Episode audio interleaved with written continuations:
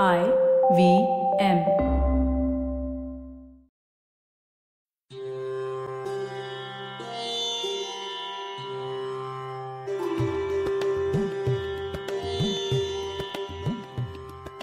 Hello everyone. Welcome to the ninth episode of Akhanda Bharat Stories of a Greater India.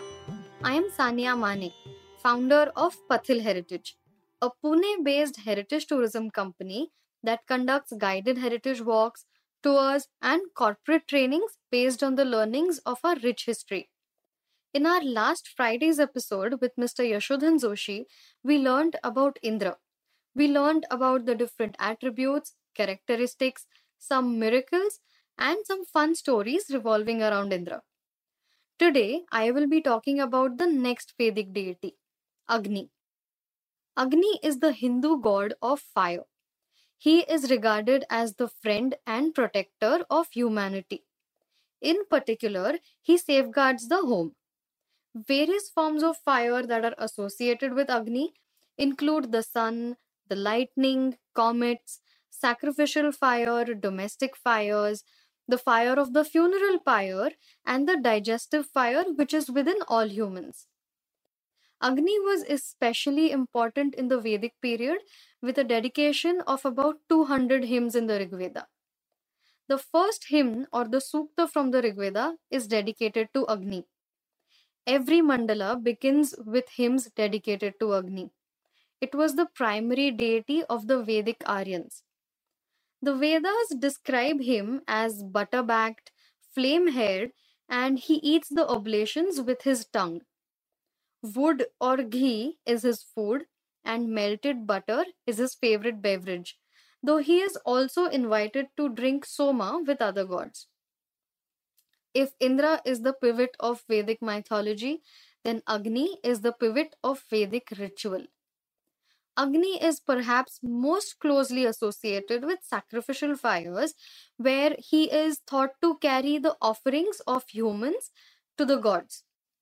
Over time, Agni's importance as god diminishes due to his overindulgence in consuming too many offerings, which is basically a fact explained in the Mahabharata. In the Vishnu Purana, he is described as the eldest son of Brahma. Swaha on his right and Swadha on his left are his two wives. Agni, along with Indra and Surya, formed a triad of that period. He was most adorable to all the Hotris. He was the one who knew the proper seasons to worship gods with proper oblations. He was the medium through whom the gods received their share of offerings. He was the lord of the house, as well as the resplendent guest of the house. He was friendly to man, but also a terror to the Rakshasas and the Yatudhanas, whom he crushed between his iron teeth. There are many stories that account for his birth. He is said to have been brought down from the sky, generated by Indra between two clouds, uh, by Zeus and in the waters, he basically has a triple existence fire on the earth, lightning in the atmosphere, and the sun in the sky. In the Vedic age, Agni was actually generated by vigorously rubbing one piece of wood against the other.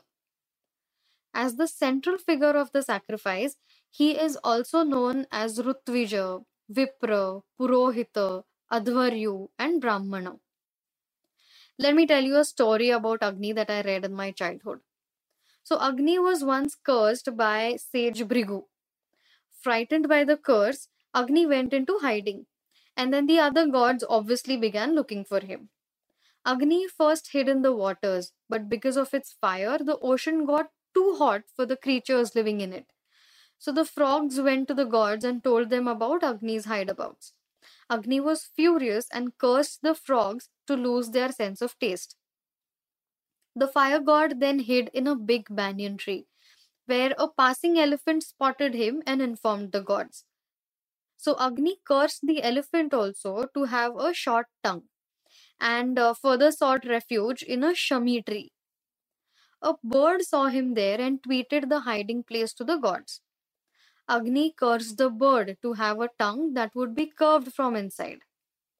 However, later all these creatures were blessed by the gods for helping them. The frogs were given skills to move comfortably in the dark.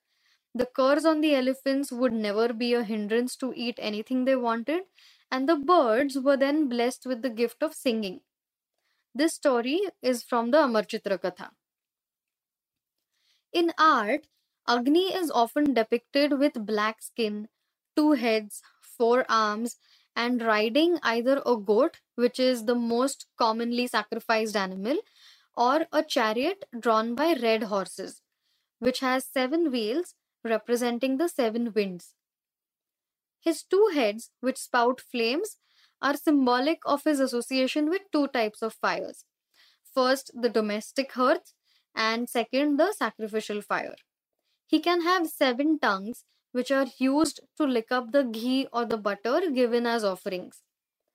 Uh, the idols of Agni can be traced back to the Kushana period, which is around um, the first century CE. Typically, uh, or iconographically, if we have to look at him, he carries a fan, which uh, which was you know the kind of fan uh, people used to uh, build up fires, a sacrificial ladle, an axe, and a flaming torch or a javelin.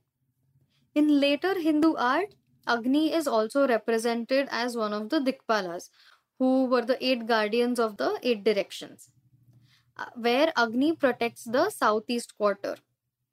Now, apart from sculptures, Agni is also seen on some ancient coins. Agni was not important only in India and the Vedic religion, but also in other ancient religions.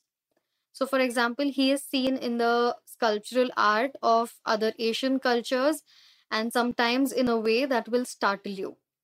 So, which were these religions, regions, coins, and most importantly, what happened to Agni after the Vedic period?